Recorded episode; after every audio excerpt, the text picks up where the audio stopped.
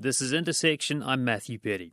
Where some see the allegations of voter fraud and a barrage of lawsuits in the weeks after the election as an assault on the foundations of democracy, others say it's political theatre. With 2020 almost in the rearview mirror, what kind of an impact has Donald Trump had on the Republican Party, and what influence could he still wield in Florida politics? Dick Batchelor is a former Democratic state lawmaker and founder of the Dick Batchelor Management Group. Dick, welcome back to you. Good morning and Happy New Year early. We're also joined by Frank Torres. He's a Republican political analyst. Frank, thank you as well. Always good to be here. As we talk now, we're in the middle of the so-called interregnum. There's still a couple of weeks to go before the inauguration of President-elect Joe Biden. I wanted to just sound you both out on your reflections on what's happened since the election. Dick Batchelor, what's stood out for you about the month or so after November? Absolute insanity. I mean, it was expected, disappointment expected, all the litigation, the Rudy Giuliani trying to get in every court in the nation. About 30 courts either heard their filing as to whether or not they had to stand in the court, and they were thrown out on every occasion, as they were by the Supreme Court. But, you know, for them to basically try to overturn the results of the elections, if you look at the last lawsuit against Texas, our own Attorney General, Ashley Moody, filed an amicus brief. What in the world if she has an interest in people voting in Texas? Why didn't she, you know, maybe yield to the Democrat demand, which doesn't exist, to have a recount in Florida, and as much as we lost to Trump by 40,000 votes, maybe that was a rigged election. It's just unfathomable. And frankly, it's really it's crass politics where the Attorney General of the state of Florida joins with the other 13 Attorney Generals to file lawsuits against states to basically throw out the vote. And lastly, I'll say, same goes for the 126 members of Congress that signed on to the amicus brief. They should be ashamed for themselves. Maybe they're proud of their footnote in history, but it's going to be a sordid footnote on how they try to take away the votes in a democracy. Do you think this is going to have a lasting impact? I mean, could it have some practical impact on the mechanics of presidential elections from here on out, Dick Batchelor?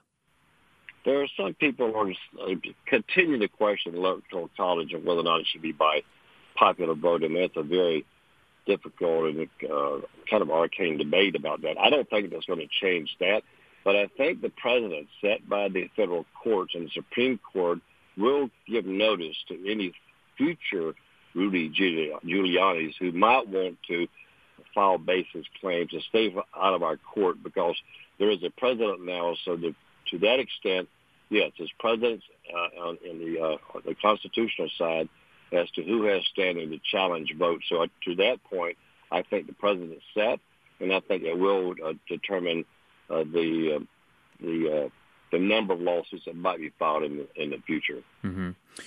Frank Torres, what's been going through your mind over the last few weeks? Well, you know, I think what we've been seeing is a lot of theater. I think a lot of these lawmakers, they understand that Trump voters are still voters, and they're going to be voting in 2022, and they're going to be voting in 2024. And so there's a lot of posturing, a lot of what I believe in the back of their minds, they know it's just symbolic support that it's not. It would have taken an epic legal running of the gauntlet, unlike we've never seen, to have this thing overturned. And I think they're just trying to you know, put up a strong face and put up a strong fight to move forward from here. And I think you know, it's going to be an interesting 2021 as we hopefully begin to emerge out of this pandemic to see how these lawmakers are going to react and what other stances and postures they'll take under this new administration. Do you think there's going to be some lasting change to how elections are run or even how candidates are decided in the end result at the presidential level?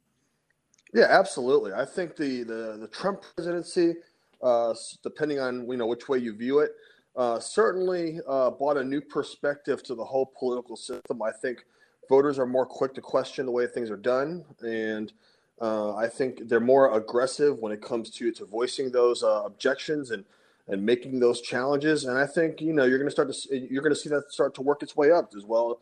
You've gotten some members of the House who aren't afraid to you know, throw out these conspiracies and, you know, voice their opinions.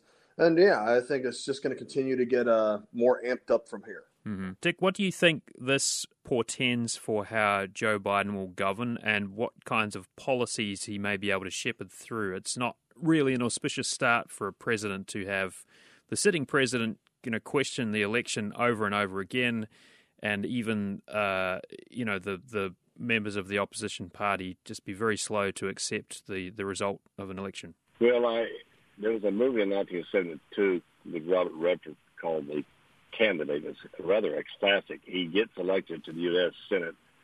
No one thought he could win. He won. He turned to his chief of staff and said, "What do I do now?"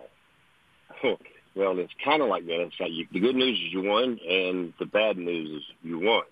But fortunately for this president-elect, Joe Biden, with 48 years of experience, him being in the United States Senate, chairing committees, being the vice president under Barack Obama for 8 years, he comes with skill sets that are well developed, number one. Number two, he comes with the political currency that another candidate like Elizabeth Warren would not have had, Brendan Byrne would not have had.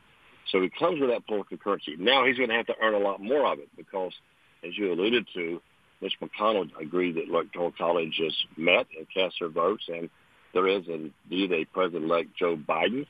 You've got some other members like the Republican leader in the House, Kevin McCarthy, who will not utter those kind of words. So he's got a hard road to hoe. Now, being optimistic, measured optimism, they will find some issues that they will agree on, and then they'll set aside maybe for a period of time issues they don't agree on, and hopefully that will send a signal to the American public that notwithstanding the very big divide in this country, only 7-8 million votes apart, maybe send a signal that, look, we got this, we're back in control, things are going to work out, there'll be controversy, there'll be adversary, there'll be gnashing of the teeth, but there are some things that we can work on, but we won't spend all of our time just throwing grenades in the tent, trying to destroy everything. Keep in mind, Mitch McConnell, after Barack Obama was elected, said, my goal is to be sure that man is not elected for a second term.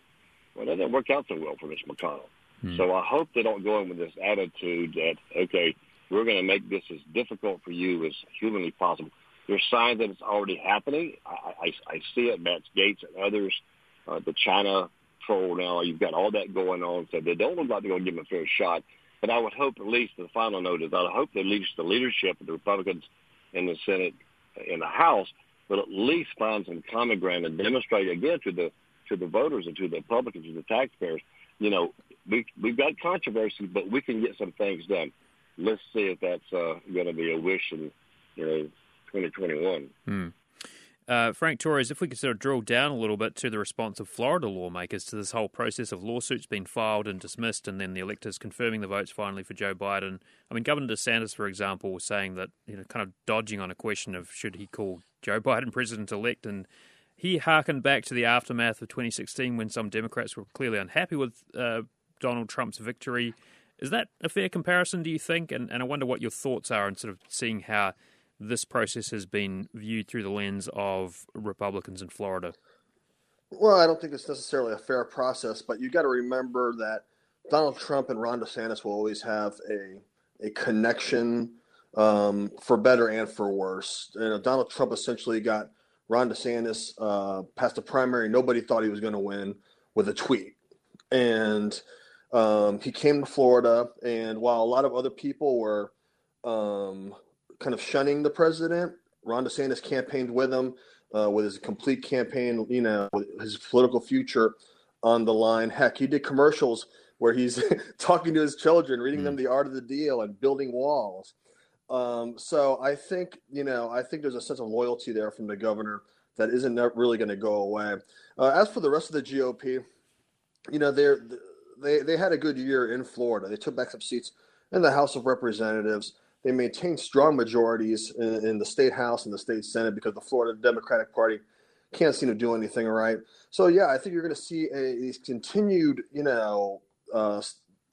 boldness from Republicans in Florida because it simply worked for them last year. So we'll see how it continues to shake out.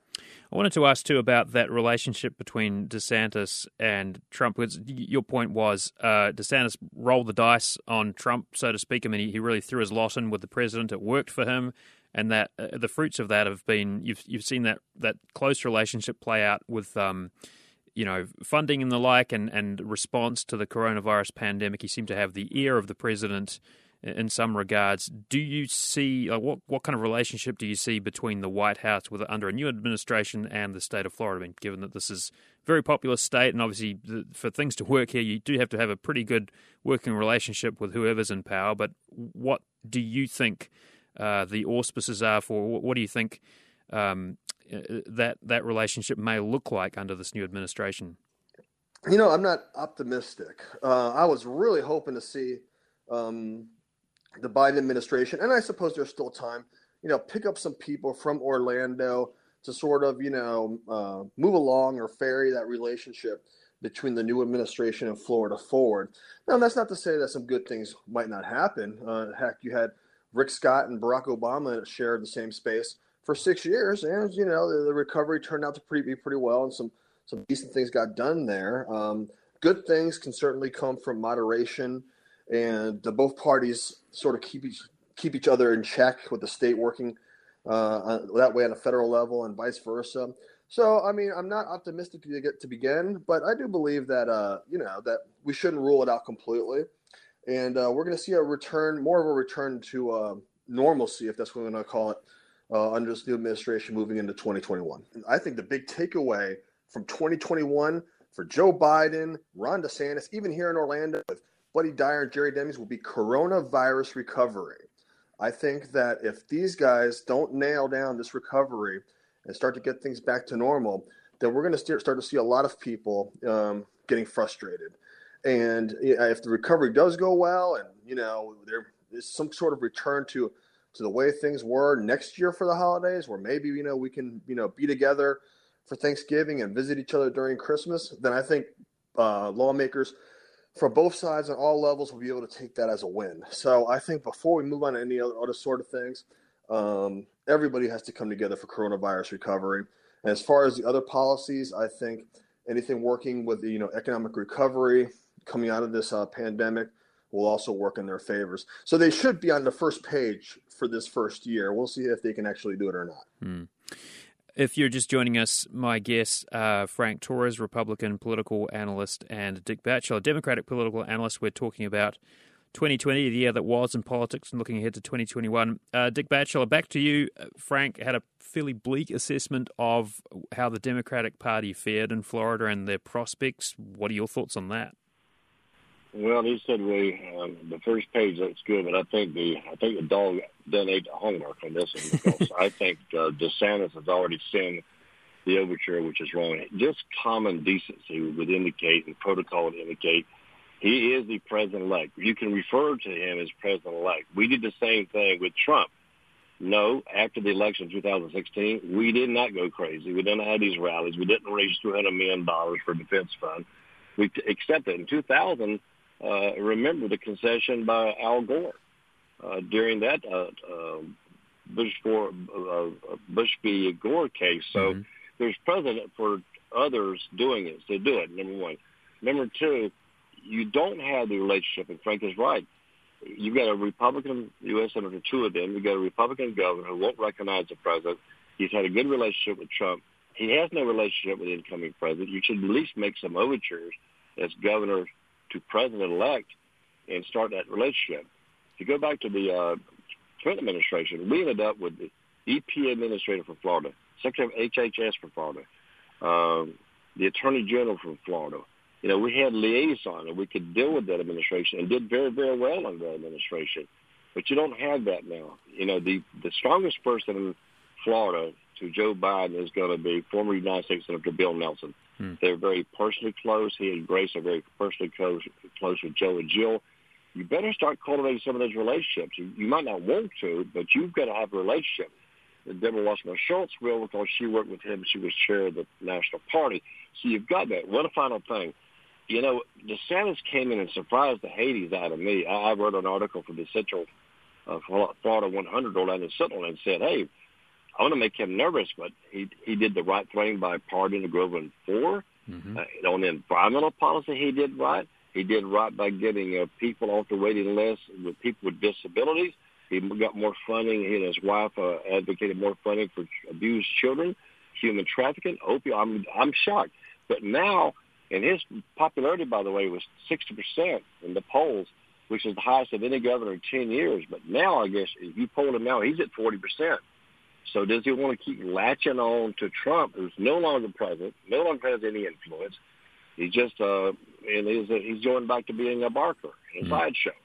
So does he want to hold on to him? Does he want to protect the interests of the state of Florida and develop a relationship with the new president in the cabinet and the Congress?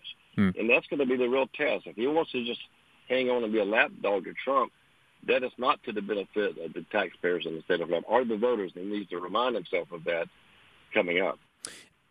Frank Torres, that notion of what President Trump does from here on out, and I guess his kind of reshaping of the Republican Party, what that means for Florida and nationally too. I mean, how much influence will he wield once he's out of the White House? Well, I think that depends on what he decides to do in a couple of years. If he decides to run again, then I'm sure that influence is going to pick right back up. And if he doesn't, then he might pass the baton. He might pass the baton to Ivanka or Donna Jr. I mean, he's still going to have an awful lot of clout. And when you look at 2022, one thing that's been demonstrated is the midterm lag. George W. Bush had it. Barack Obama had it. Donald Trump had it. Mm-hmm. Is the first 2 years after you start seeing a new administration, there's a lot of change that frightens people. The party in power tend to take some hits, and I think that's going to work to Ron DeSantis and Marco Rubio's favor, and they're going to be in pretty good shape moving into those midterms.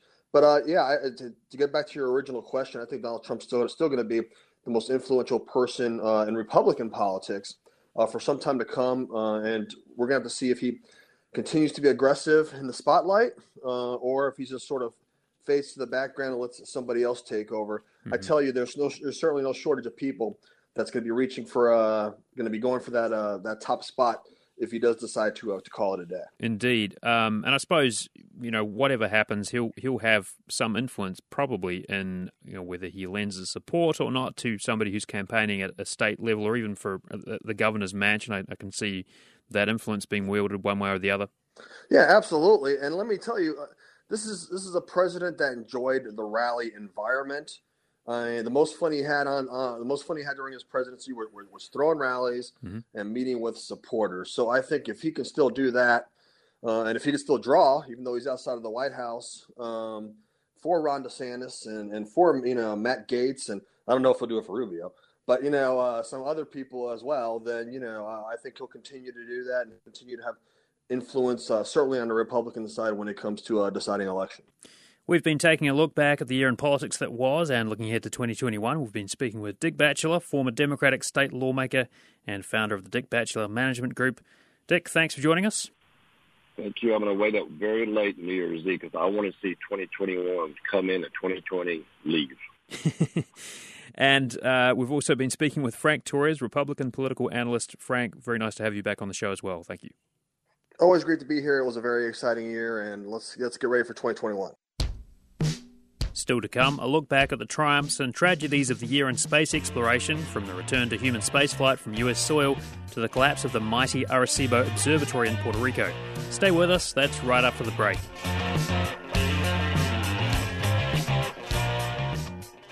This is Intersection, I'm Matthew Petty.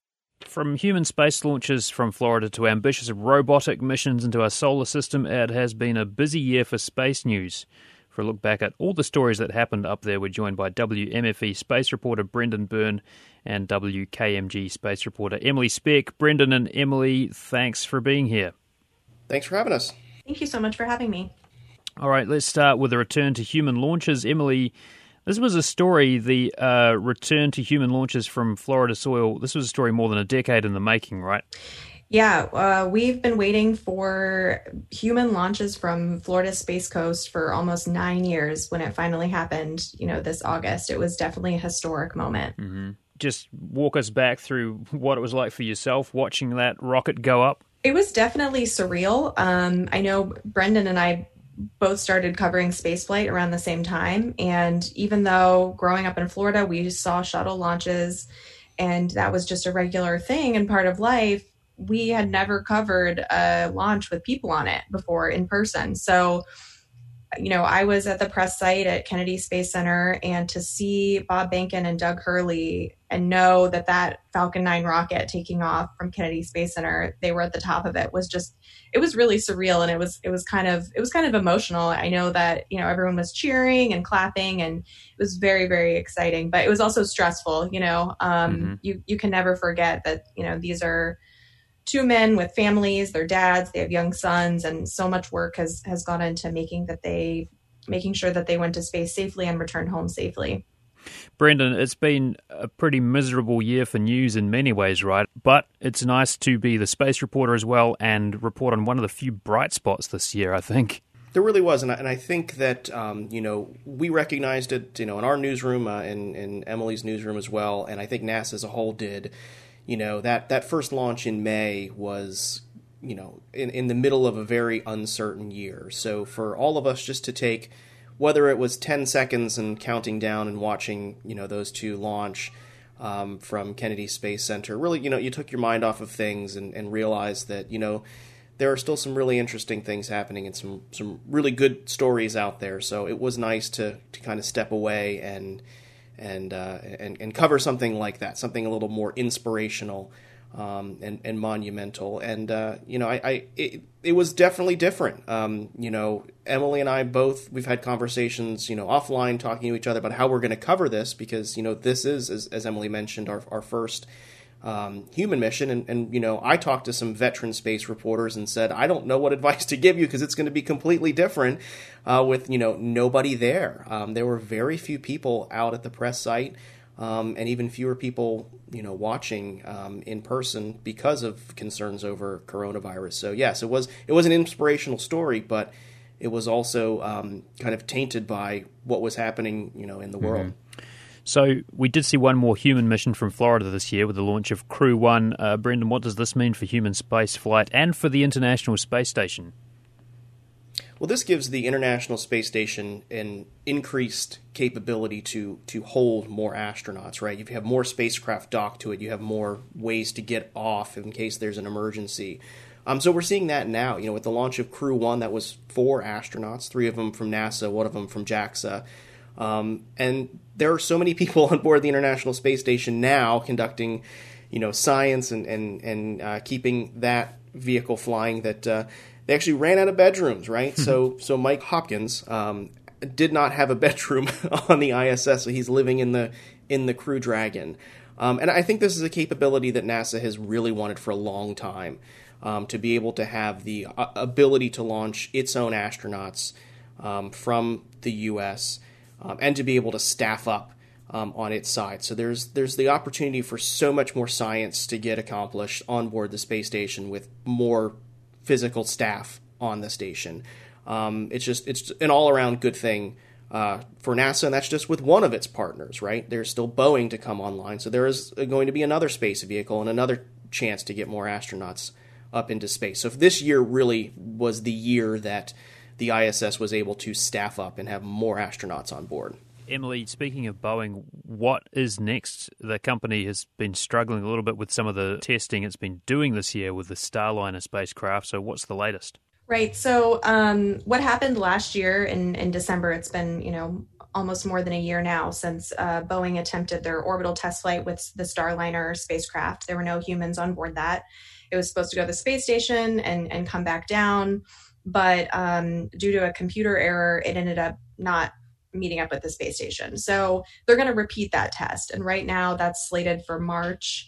You know, that could change because it's space flight and things do change. But they say that they are about 90% complete with all of the checkouts that they need to do to make, I think it's around 60 corrective measures that were recommended, not necessarily like they had to do them, but they're kind of going above and beyond, they say, to make sure that this spacecraft is good to go. So that will be amazing once it launches. And again, there won't be astronauts on that, but it should clear the way for them to launch astronauts, hopefully next year. And then we'll have 2 American-made spacecraft that can transport astronauts to and from the International Space Station. That'll be huge. Brendan, just back to the partnership with SpaceX and NASA, what comes next there? Well, we saw this year the continuation of another partnership that NASA has with SpaceX, and that's its cargo resupply partnership, where SpaceX ships up supplies and science equipment up to the space station. And we just saw the launch of an upgraded capsule for that, which was based on the design of the human capsule. So right now there are 2 Dragons attached to the International Space Station, a Crew Dragon and a Cargo Dragon, and that will continue. NASA has more astronaut missions planned. There's one coming up in the spring and another one in the fall, Crew 2 and Crew 3. So this partnership is going to continue, and it seems to be quite fruitful for NASA, and SpaceX is kind of racking it in with these contracts as well. So, speaking of SpaceX too, I'm sure you are both watching the test launch, the most recent test launch of their Starship, that massive chrome-plated rocket. Brendan, just kind of get us up to speed on what happened there. Well, that was a test flight of, I believe it was their 8th prototype. This is their next big rocket, the Starship, right? They've got all sorts of plans for this, whether it be landing cargo or humans on the moon, for NASA to SpaceX's internal goal of using it to take humans to Mars. And this was a test of certain aspects of the vehicle. They launched we call it the chrome grain silo. They launched it to an altitude of about 7 miles up. It belly flopped so they could test out the aerodynamic capabilities of the fins, and then went from that horizontal back to vertical to try to land. And it was just an incredible looking test. I know we were all watching it, and it just seemed like there was an issue with one of the Raptor engines, and it wasn't able to land properly. But it was an all-around successful mission according to SpaceX. And that program is just moving at such a quick pace. And that's just kind of the testament to how SpaceX does things, right? You know, blow things up, test things out, push them to the limit. And that's what drives their engineering. So I will not be surprised if we see a Starship flying in the next few years on operational missions with the pace that they are developing this system at. And I guess the thing is they're kind of using technology that they've deployed for the use of their missions to and from the International Space Station, right, which is the ability to launch a rocket and then return the booster now to a floating platform. We're seeing some of that kind of play out with this new shiny machine that Elon Musk is developing. Right. This is a completely reusable launch system. And, you know, to go from throwing away rocket parts and now it's weird if we don't see SpaceX land a booster. That's an oddity, and it's also very rare to see a brand new rocket launch with SpaceX anymore, because you know with their last launch they had, I think it was the 7th flight for that particular booster, and they want to eventually get it up to 10 reuses, and that's pretty cool. So yeah, they're definitely like reusability has always been a big part of SpaceX's core values and their business values, because that drives down launch costs. If you're just joining us, we're speaking with WKMG space reporter Emily Speck and WMFE space reporter Brendan Byrne, taking a look back at the year in space, a busy year for robotic exploration. Emily Speck, NASA's OSIRIS-REx mission touched an asteroid and snagged up some dirt. Why are scientists so excited about getting their hands on some cosmic dust, as it were? Yeah, well, this was NASA's first asteroid sample that they've collected, and now they're going to bring it back home. But it's a really big deal because this particular asteroid called Bennu, it's a near-Earth asteroid, so it could one day in more than 100 years or so come pretty close to striking Earth. So that's one reason they want to learn about it. But the other reason is, in the years to come, asteroid mining is going to be a huge business to get into, if not already.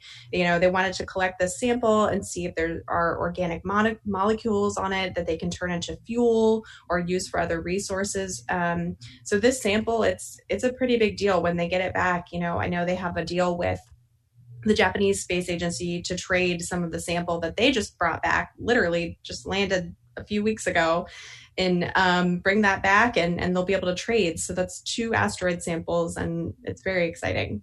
When you're talking about something this far out into deep space, I mean, would this kind of exploration, these kind of maneuvers even have been possible without advances in robotics that we've seen, just because it's so far away and you can't kind of do things in real time from Earth? Well, decades ago, I would say definitely not. You know, the spacecraft OSIRIS-REx, it was orbiting an asteroid. It's the smallest body that a spacecraft has ever orbited. And the GPS on this was just, it was a navigational challenge from the beginning, because, you know, they wanted to have about 150 feet range where they could get a sample.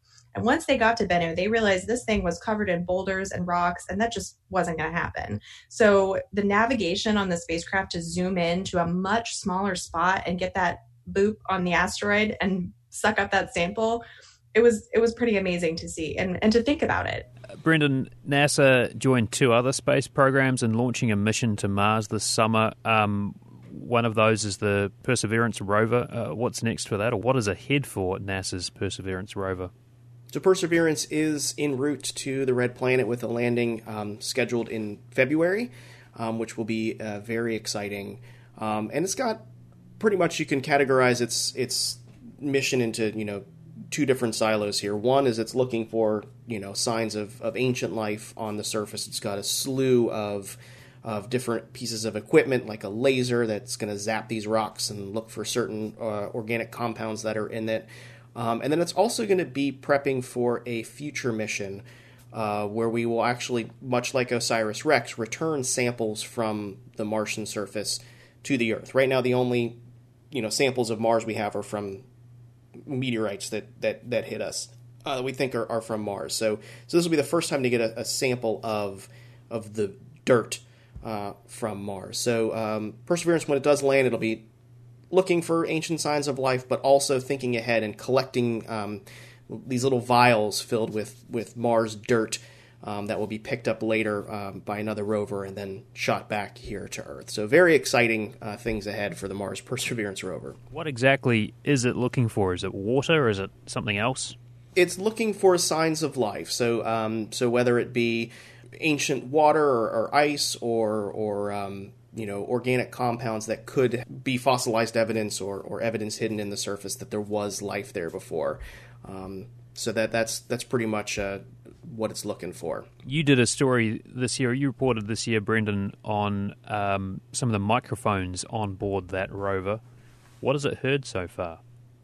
Well, the one microphone that I'm extremely excited about is the microphone that is actually on the masthead of the vehicle, and that's what my reporting was earlier this year. And this microphone is going to listen to the pings that the laser makes when it hits different rocks, and they will make a different sound depending on what they're made of. So the microphone is going to help with that laser. But there's also another microphone that is on the vehicle itself, and it's going to listen to the entry and landing stage of the rover. And this is an engineering device so that they can kind of hear what's happening and make future changes to future rovers.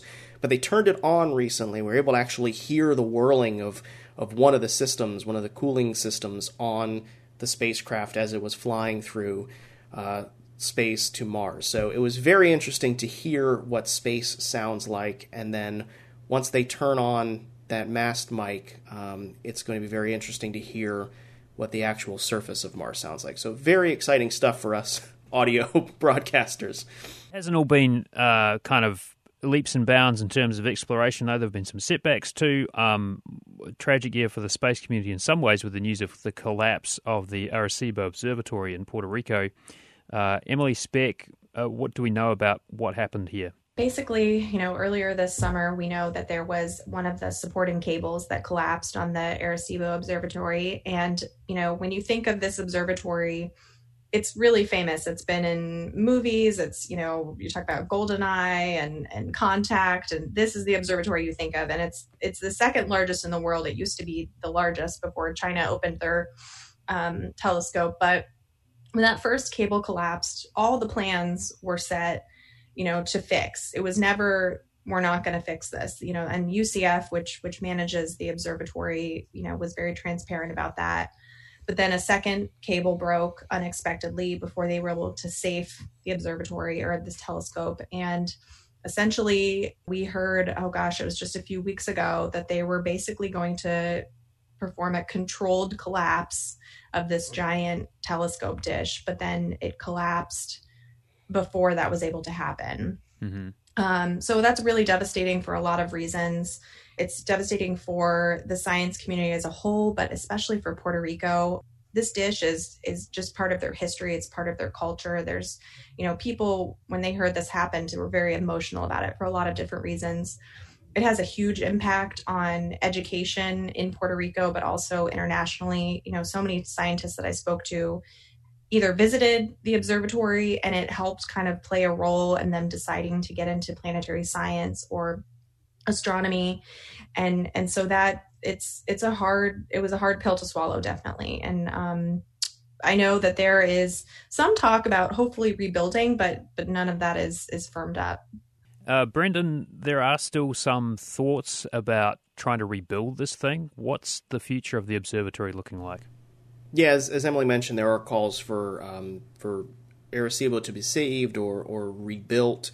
The Arecibo Observatory is funded by the National Science Foundation, which gets its money from Congress, right? Money's appointed from Congress for its operating budget. So there have been some calls from lawmakers to continue funding Arecibo and to look into the future of it. The folks that I've talked to, you know, a rebuilding may not be feasible.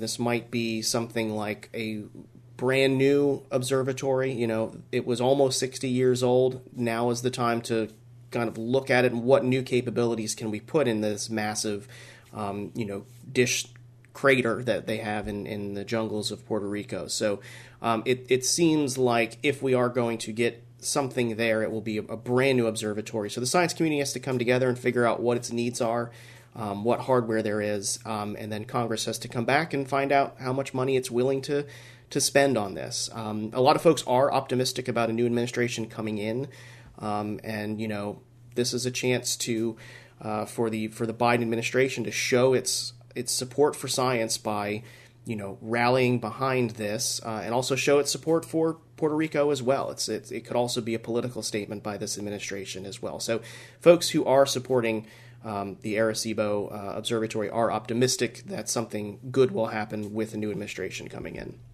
We've been speaking with Brendan Byrne. He is WMFE space reporter and host of the radio show and podcast Are We There Yet? Brendan, thank you so much for your time. Anytime.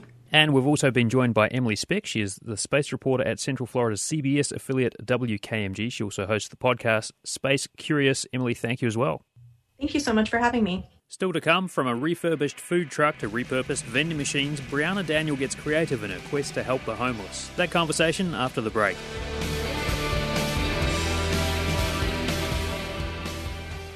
This is Intersection. I'm Matthew Petty. A few years ago, Brianna Daniel got the idea of using a repurposed food truck to get toiletries and other items to the homeless. Now her non-profit, Street Team Movement, is using refurbished vending machines to distribute these products. Daniel says the three vending machines in Paramore, Sodo and in Pine Hills are proving popular. 32 cards have been distributed for people to use at the machines. The items are free, but there's a limit on how many you can take per week. Brianna Daniel, thanks so much for joining us. Thank you for having me. So the last time I spoke to you was a couple of years ago, and you were in the process of refurbishing an old food truck to help, you know, with your nonprofit, help the folks on the street who are struggling a little bit.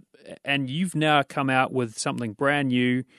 Just explain what you've got here in terms of these, I guess we could call them vending machines or that style of thing to help people who are on the streets.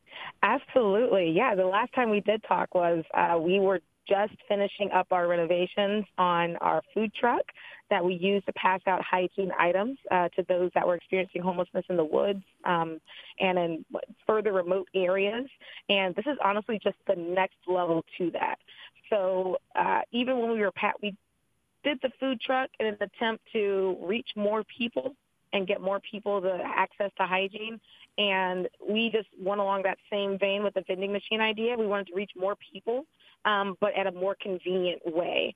So we weren't having to organize events and have people come to us on a certain day or a certain time, which may or may not be convenient for them. This is something that, you know, our homeless friends can access on their own schedule and still get the products that they need. Mm-hmm.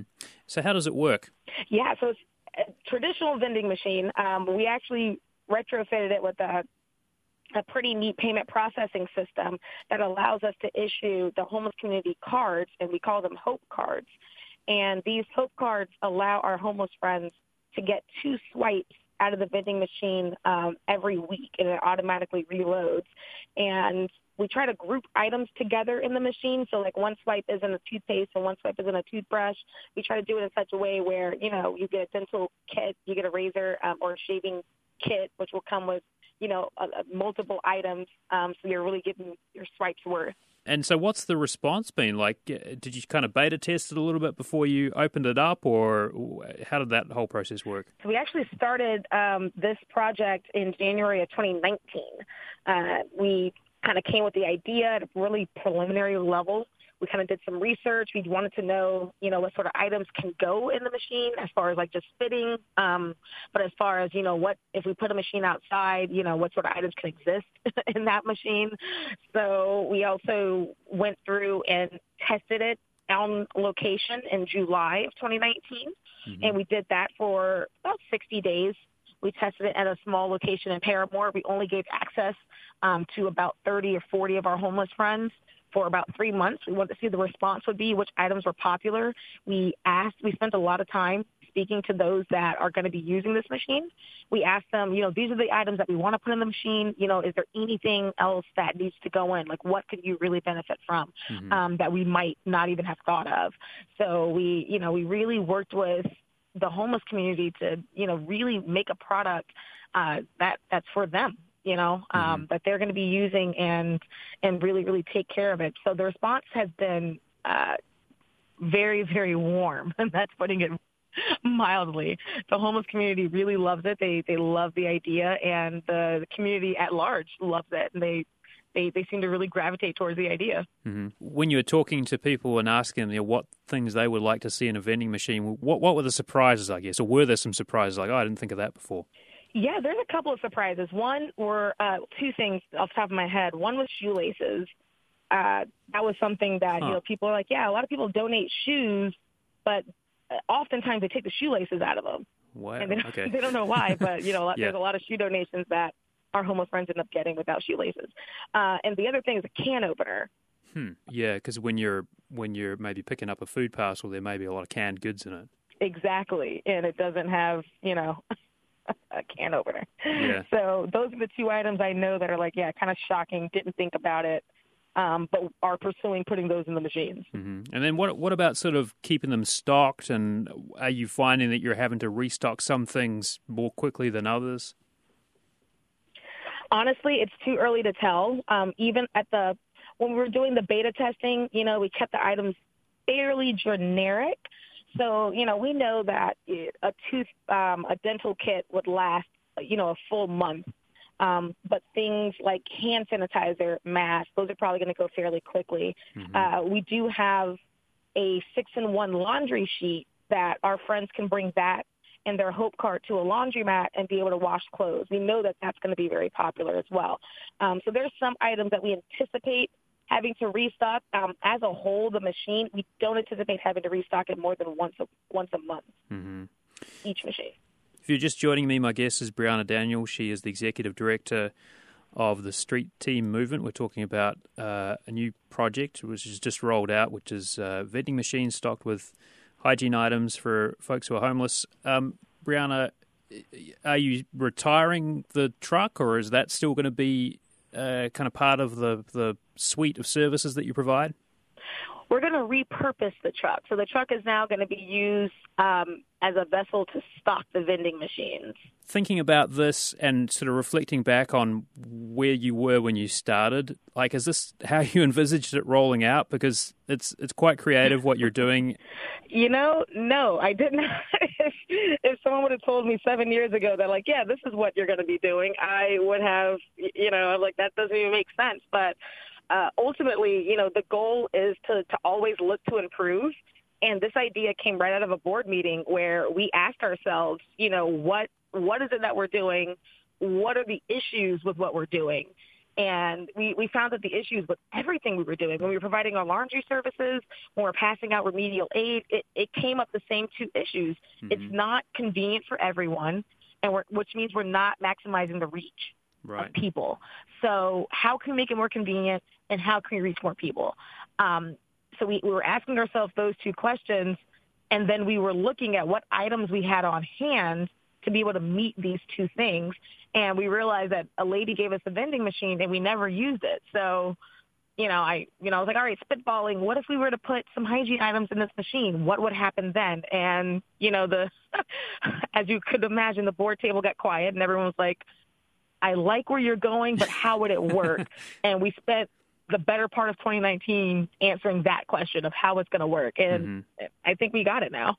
It seems, and I know that the timing is just kind of serendipitous too, right? But it seems like the ideal way to be helping folks now because of the requirements of social distancing, and maybe, you might be a little reluctant to get out there and be meeting people face to face because of the pandemic. How is that working out as well? I mean, honestly, I couldn't have even, you're right. It's really serendipitous. I couldn't have planned it any better than this. It was a project that when we were going to initially put it out in January, we looked and we were like, man, I don't know how the community is even going to receive this, and that everything with the virus happened. And now it really makes sense. It makes sense to be able to socially distance people, to not create crowds, which is kind of the thing that we were doing. We actually we didn't lose a lot of volunteers. A lot of volunteers just, they didn't want to leave their homes. They didn't know what it was, what it was like working with this population, especially during the pandemic, So it came right on time. The idea that we were nurturing and we were growing and we were working really hard on before we even knew coronavirus existed, really just, it made much, much, much more sense the closer we got to launching it. I feel like we're at a moment of change right now too as well. I mean, the pandemic has been very tough on the economy. A lot of people have lost jobs and maybe even more precariously housed than they were before. When you think about what 2021 looks like, do you sort of foresee some challenges there and maybe thinking that you might be serving even more people next year than you were this year? Yeah, we're already seeing a bit of a demand, a bit of a need already with the amount of calls that we're getting, with the amount of emails that we're always getting, people that are reaching out, and they see that, we are a provider of homeless services, and sometimes they don't, take the time to find out what that means. So we do have, people that have called and have reached out to us, hey, I'm about to get evicted. Hey, my kids are, I just lost my job. What options do you have? So we, in the summer, we noticed a massive influx of people that were genuinely scared. They were not yet homeless, but they knew that with their situation that they were going to be. We had a lot of people calling that were already living out of their car. They left their apartments or their homes or whatever. They knew they couldn't make the payments. They left, and they are actively living out of their cars. And, these are the kind of stories that break our hearts. And I just feel like, I don't want to sound pessimistic in saying that this is only the beginning, but we know that, there's a lot more where that came from, and we want to be able to help each of those people. What might the next project be if it's not another vending machine? Do you have some ideas about how you might help a growing population of people who are struggling with poverty and potentially homelessness? Yes, two things. One, definitely expanding upon the vending machine idea. We do have 5 on hand.